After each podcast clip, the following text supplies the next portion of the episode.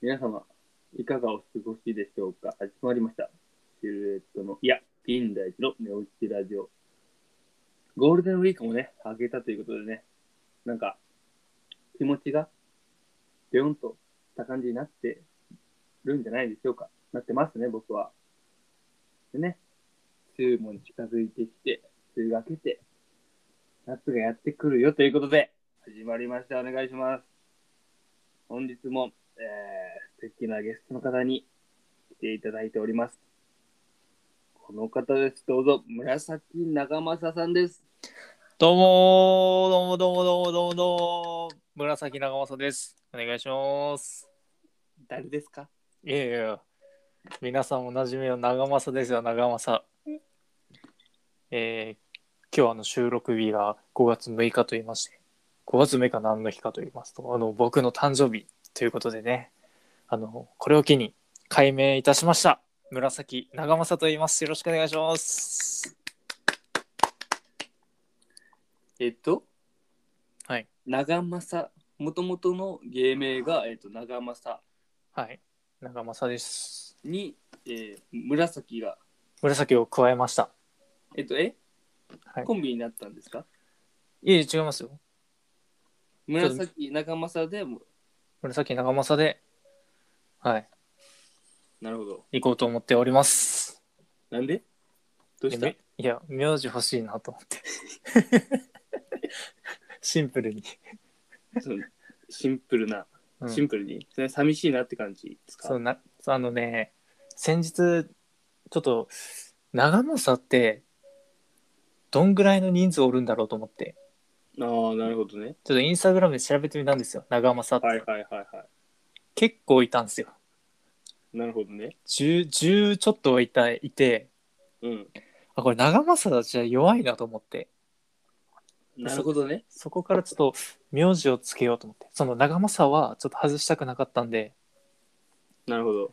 いきなり変えてもね、はってなるもんね。そうそうそう。だからもともとオレンジパンクっていう名前があったんですけど、うん、オレンジパンクなんか微妙だなと思って呼ばれるとしたら、人としてこう呼ばれるとしたら、なんかあ、なんかちょっとオレンジって部分もおかしいし、パンクだけでもなんかおかしいし、じゃあもう長政をベースでちょっと紫をちょっとつけたっていう。なんで紫な？まあいろんな意味ありますよ、それは。どんな意味がある？いや、ちょっともう恥ずかしいんで言えないですけど。なるほど。はい。まあちょっとなんかそのなんていうんですかね、こうやっぱ日本っぽい感じの名前にしたくて、うんうん、まあいろいろ考えたわけなんですけど、ちょっと漢字一文字がいいなと思って。わじゃダメな。わ長政。いや、そんなダサい。わ長政って。で、そこで言い方もいろいろ考えたんですよ。母音が、うん、いが一番相性がいいっていう、長政に対して。そうなの。だで終わったら母音のあでこう。うん、はいはいはい。長政全部母音があなんで。なるほど。名字は「い」で終わるのが一番相性いいっていう分析をしまして、そこで紫長政っていうことで、はい、そういうわけで、まあ、気になった方はぜひ僕のインスタグラムの DM でお待ちしておりますということで、はい、僕の話はこれぐらいにしておきます。長政、まあ、紫さん、はい、のインスタアカウントがあるじゃないですか。はい。最近リールの活動を始められたということで、あ、そうですね、始めさせていただきました。どうですか、リール？どうだろうね。結構バズるんかなとか思って始めたんですけど、うん、一応その第1回目はちょっとダイナマイトを踊らさせていただいたんですけど、いや、クオリティはねすごかったよね。いや、ありがとうございます。結構練習したよ。もうなんかボケるんかなとか思ったら、もうボリボリにキレキレなダンスをするっていう。いやいや、一周回っておもろいみたいな。いやなんかもうゴールデンウィークはもう暇確定してたんで、暇っていうことが自粛期間でもあって、何かやりたいなと思って、でちょっともうやるかっていうことで。あの振りはもともとある振りなの？まあもともとそのミュージックビデオをベースとしてなんかそのダンスのこうなんか YouTube でいろいろこうあるんで、ダンス動画みたいな、レッスン動画みたいな感じがあるんで、それをもうひたすら見て仕上げました。すごいっすね。いや結構良かったんですけど、1500ぐらい再生回数いったんですけど、はいはいはい、まあ言うならあのアフロがジャンプのやつとあんま変わんないっていう1分とかで撮り終わるようなやつとコスパがね嫌ったということで、もうねジャンプだけのただね1分もありゃ思いつくようなネタとあんま変わんないっていうのがちょっとあれを思いついたのはもう一晩かけた聞いてもらっていいですか？はい、お願いします。その話を。はい、ぜひぜひ聞きたいです。第1回目の、はい、討論会、1ヶ月前かな？ありましたね、ありましたね。はいはいはい。これからこのピンダイチの寝落ちラジオをどうやって広めていくかみたいな話の中で、はいはいはいはい、まあ、ちょっと尖ったことをやる。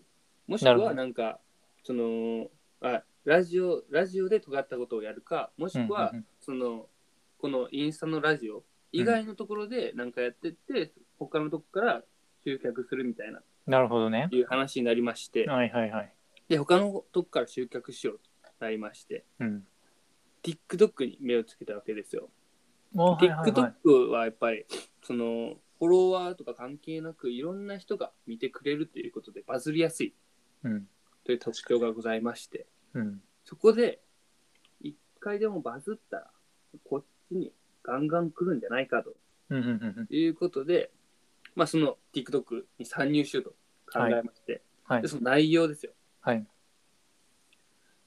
俺の特徴やっぱアフロだよなっていうことで、はい、アフロ使った何かをしようって、はいはいはい、考えた結果がジャンプ。なんでよ、アフロ関係ないや。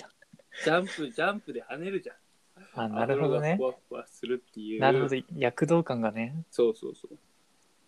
もう撮るのも楽だし、まあそうね、その場所変えるだけで何個も撮れるっていうことで、うん、プラスでその鹿児島でなんか有名な場所というか、うん、まあそうですね、鹿児島今いらっしゃいますもんね、はい、なんか鹿児島の人があ、ここ知ってるわとかなって、はいはいはいはい、よりね親近感湧いて来るんじゃないかみたいな、はい、で始めて、で TikTok も上げて、それに並行してリールでも上げて出したんですよね。なるほど。その結果 TikTok では全くもう全然動かずバズらず、全然バズらず、はいはいはい、行って100回再生みたいな15秒くらいの動画なのにでリールの方ではなんか結構いい感じに、結構いい感じですよね、やらせてもらってますね。え、フォロワー増えました？フォロワー増えてないですねダメじゃん全然ダメや。結果そのジャンプだけが先行して、なんか。なるほどね。まあ最近ちょっとできてないんで、ちょっと今からねまた頑張っていきたいと思います。いやもう僕も一応そのストーリーで対抗してるんですけど。はいはいはい、してくれてますね。もう追いつきますよマジで。何が追いつきの投稿が追いついちゃいます。あ、そういうこと。そこ僕がサボりすぎて、はい、確かに。はい。だから僕待ちの状態です。あ、待って。街の書店なんか曲の調査もちょっと関係するんじゃないかなとか思って。あ、確かにそれちょっとね思ったよね。そうですよね。だからファンタスティックベイビー、うん、伸びたっすよね結構。確かに。でしょっぱなのからのやつも伸びて、そこがその2つがめちゃくちゃこう再生回数多いという印象があるんですけどね。曲はもうもう完璧なる僕の好みっていうか、まあ僕なんか受けそうなやつみたいな、はい、で僕がやってるあのストーリーのジャンプシリーズは全部あの K-POP で統一してます。なるほど。 K-POP がいいのか、はい、結構僕チョイスいいかなと思ってます。自分でアップテンポや原曲良かったりするんですね。そうそうそうそう。ああ、なるほどね。意外とそのジャンプだけじゃなくてちょっと変化球くるのが面白いと思います。ジャンプしながらちょっと回転するとか。はいはいはい、はい、なんか後ろ向きでもいいんじゃないですか。あと画角をねちょっと変えた方がいいのかなとか思ったり。もう半分アフロが消えちゃってる時もありますし。全部今三脚でやってるんですよね。はい。じゃなくても人に撮ってもらって誰か。三脚。でかいの買えよ。でかいの。それは恥ずかしいよ。いやいや。の方がちょっとちゃんとやってる感があるし。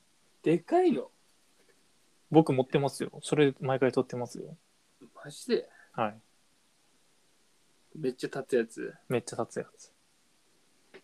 僕が今持ってるの立たせたらどんぐらいになるのかな。多分せいぜい10センチ15センチでしょ。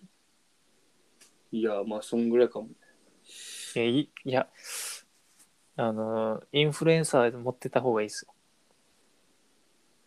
わかりました。うん。その町の人をもうジャンプさせるというインフルエンサーは持っとった方がいいですよ。あれやっぱね、福岡の力ですよね。あれ何あれ狙ったの？いやいや、たまたまよ。その後ろの女子2人よ。いや、たまたまよ、本当に。たまたまその人の石でジャンプしたやつが。いや、それは違くない。見てジャンプしたんだ。やっぱそうよね。何ですか？何の話ですか？これは。前回の。一番最新の僕のリールの。場所行った方がいいですよ。ケゴ公園、福岡の天神駅の隣のケゴ公園というね、場所で、はい、でも全然伸びてないですよね、あれ意外と。確かにそうよね。俺結構一番面白かったけどな、個人的に。後ろの人がジャンプしてるって。ケゴ公園でジャンプしたら、もう通りすがりのお姉さんが一緒にジャンプしたっていう。お姉さんなのかな、あれは。だいぶ若い感じに思えたけどな。高校生とか分からんけど、だいぶノリが良かったね、あれは。やっぱでも怖いよね、あんな人がおる中でジャンプするのは。怖くないだろ。あの中でジャンプするやつの方が怖えよ。確かに。いやね、ちょっとね、まだ人混みの多い中でね、できない、はい、そのコロナとかじゃなくて、もう僕のなんかメンタル的に。いやもうだってもう鹿児島大学に撮ってるやつめちゃくちゃ恥ずかしそうに撮ってましたよ。いやあれめちゃめちゃ恥ずかしかった。いや逆にかもしれない。人おらんすぎて、絶妙なぐらいにおるけ妙に恥ずかしいみたいな。なのかもしれない。逆にめっちゃいけるんかも。いやもうアフロの時点で恥ずかしいからもう突き抜けてくださいよ。いやアフロは全然もう何とも思ってない今は。いや。YouTube のあれじゃないですか、最近ショートムービーって言うんですよね。はい。あれで上げていけばいいじゃないですか。あ、でもアフロジャンプを上げようかな、じゃあ、うん、ってなったらなんかもうそれこそずっとアフロにしないといけないですよ。いやもうそうだよ、もう飽きてきたよ。いやもうなんか前髪長すぎて着るか着らんかちょっと。いやでもピン第一にアフロ取ったらもう何も残らんしょ。どうなんかね。いやもうアフロの印象が強くてもう寂しくなりますよ。いやもう早いことでね、はい、本日のラジオもねもう終盤になりかけていますが、そうですね、またね次回もね紫長政さんが来ていただけるということでお願いします。はい、わかりました。長政さんと一緒にこう新頻度を高めていきたいと思います。俺かい結局。よろしくお願いします。結局俺やないか。ではおやすみなさい。はい、おやすみなさい。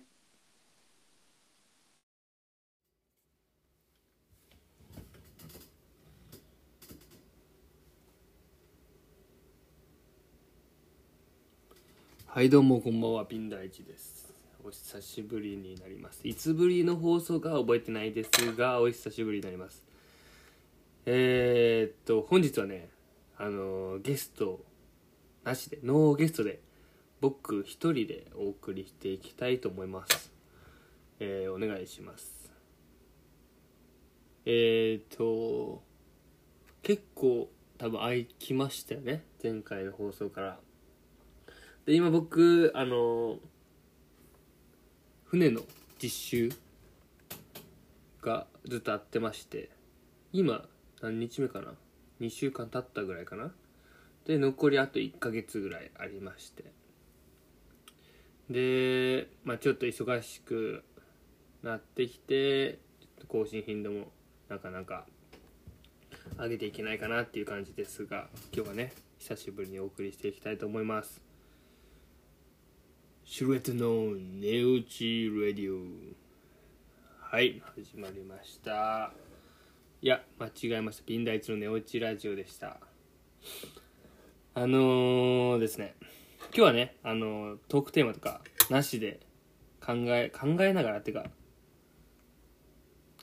ら思ったことをちょっとお送りしていきたいなと思っています。さっきね、間違ってシルエットの寝落ちラジオって言ったんですけども、このピンダイツの寝落ちラジオになりまして、シルエットの寝落ちラジオからなったけども、長政結構出てない問題ありますよね。何回出たんかな、分かんないけどもうシルエット寝落ちラジオなんじゃねってぐらいの頻度で多分出てるよね、長政くん。いや、間違った、紫長政くんね。いや、まあもう一回ね、シルエットの寝落ちラジオに戻してもいいかなとか思ったりもしますけども、まあピンダイチの寝落ちラジオになったということでね、長政くんいなくてもやれるぞっていうところをこれからね、見せていきたいと思います。頑張ります。いや、でもすごいですよね、長政くん。まあ長政くんの話になるんですけども、またなんか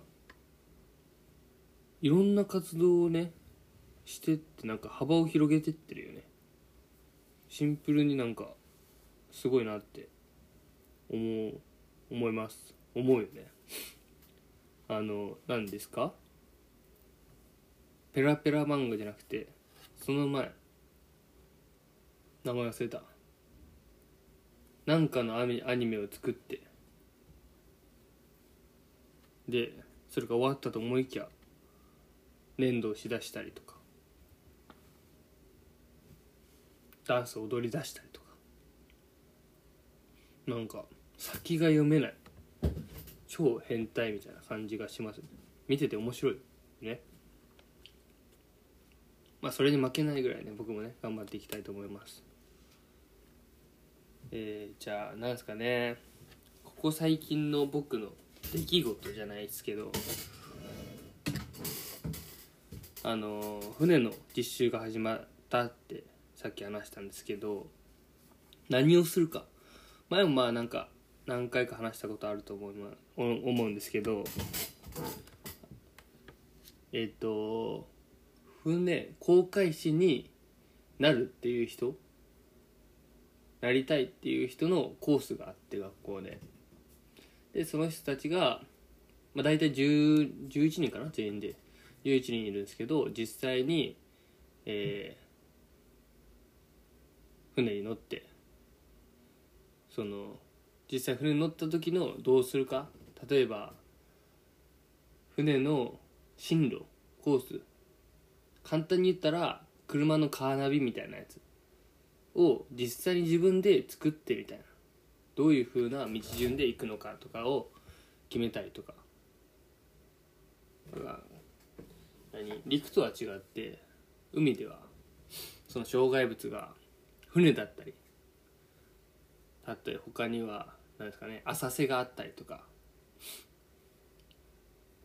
天気によって台風が来たりとか、波が強かったりとか、いろんな状況があって、それに応じた進路を決めたりとか、あとは何ですかね、見張りが主になってくるんですけども、もう船がいつ来るかとか分かんないし、天気がいつ変わるかとかも分かんないから、常時その24時間交代で誰かが見張って、でまあ、何か起きたらそれに対応した行動を取るというっ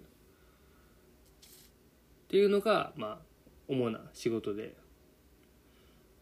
で、まあ、それを実際にやってみてっていう感じで今1週間来たんですけども、2週間かな来たんですけど、やっぱり船の上って何もなくて、まあ今っていうか電波つながるところではつながるけど、ちょっと沖に出てしまったら電波もつながんなくて、何もすることなくてみたいな感じで、刺激がないんですよね。本当に毎日毎日同じ、変わんない毎日、楽しいことご飯ぐらい、本当に他はもう何もなくてっていう中で、なんか刺激欲しいなと思って、ゴキブリのおもちゃをね買って持ってったんです、実習が始まる時に。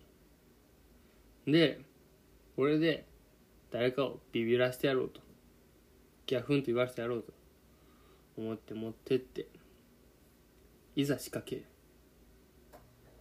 けても全然もう反応してくれなかったんですね。マジかって、せっかく買ってったのにってで思ってたら、もう逆に仕掛けられて、僕にめちゃめちゃビビったよね。声出してわーって、わーとは言い過ぎだけど今のは、逆にもう仕掛けられたって立場になったらもう超絶うざいよね。めちゃめちゃ腹立ったってな感じで、まあなんかなんもない毎日にちょっとでもね、なんか楽しいことっていうか、刺激のあるような毎日に変えていけたらなとか思いながらね、今2週間経ってあと1ヶ月ありますが、頑張っていきたいと思います。さっきからね、頑張っていきたいばっか言ってるけど、はい、頑張っていきます。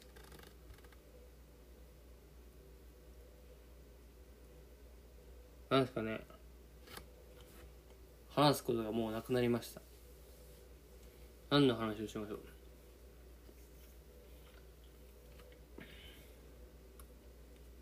一旦 CM に入ります。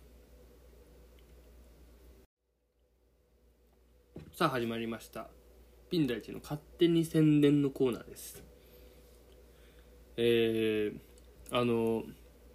鹿児島、僕今鹿児島に住んでるんですけど、鹿児島県鹿児島市下新田に住んでるんですけども、僕が住んでるとこは結構もう周り大学生が住んでて、で周り何もなくてみたいな、ただの、まあ、アパートがいっぱいあるみたいないう場所でっていうところに、もう最近昨日今日とかですかね、おしゃれなハンバーガー屋さんができました。その名前も、肉とパンというね、なんかもうおしゃれザおしゃれみたいな、ハンバーガー屋さん肉とパンっていう名前で想像つかないような感じ、おしゃれだよね。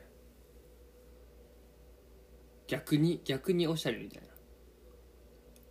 な、一般的っていうか、オーソドックスに行ったらやっぱり名前をパッて聞いて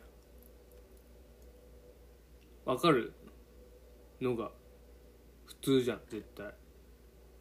何食おうって言って探したら、あ、ここハンバーガー屋さんなんだとかなった方が、新しい店っていうか新規顧客を獲得しやすいのかなとか思ったりするけど、そこをね、肉とパンって、しかも肉はひらがなでパンはカタカナで、肉とパンってシンプルなね名前でハンバーガー屋さんができましたけど、もともとそこは精肉店、昔ながらのみたいなのがあって、まあ行ったことはないけど、なんか肉屋さんあるなみたいな感じで思ってたら、もう急におしゃれなカフェが現れたみたいな感じで突如現れたんですよね。その肉とパンが改装工事をして、夜にはなんかランプも灯るみたいな、できまして、すごく気になりますね。肉とパンまだ行ったことないんですけど、昨日オープンして、でもう8時半オープンかな、朝8時半オープンの夜6時とかなまでやってるんですけど、もう昨日の昼12時でもう閉店、販売終了してましたよ。品切れで。どんだけ人気なんだって感じですよね。で、インスタグラムも公式のね、そこの肉とパンのインスタグラムありまして、それをフォローしてたんですよ、ちょっと前に。でフォローした時に大体フォロワー500人とかで、それがオープンする3日前4日前とかで500人とかで、でも昨日見たらもう1000人、オープン初日なのになんでって、すごいよな。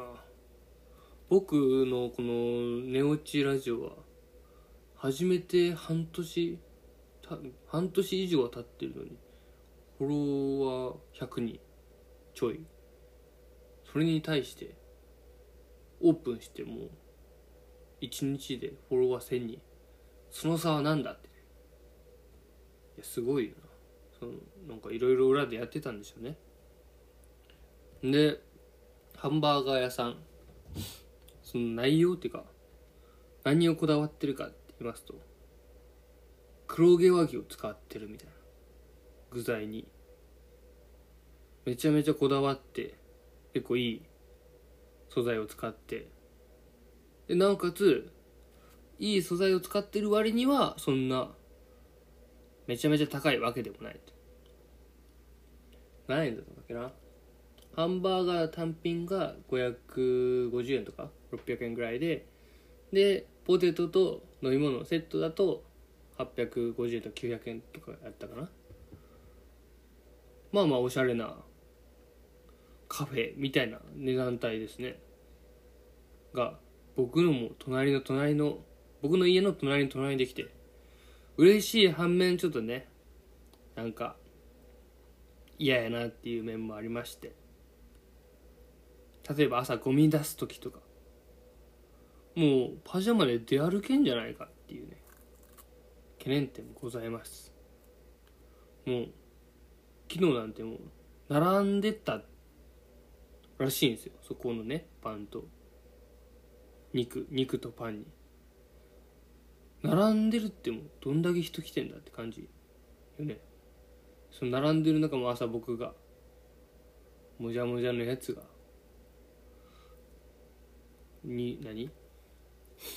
ゴミ出しにしたりとか散歩してたりとかしたら景観を壊しかねない、その肉とパンの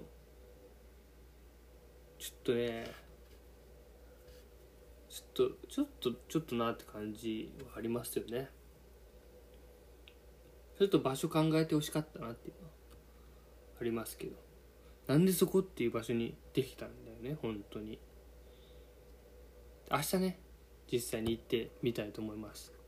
肉とパン、パンと肉でね、その感想もねまたねラジオにしていきたいと思います。肉とパンぜひね鹿児島にお住まいの方は行ってみてはどうでしょうか。肉とパン、はい、じゃあこの辺で終わりたいと思います。おやすみなさい。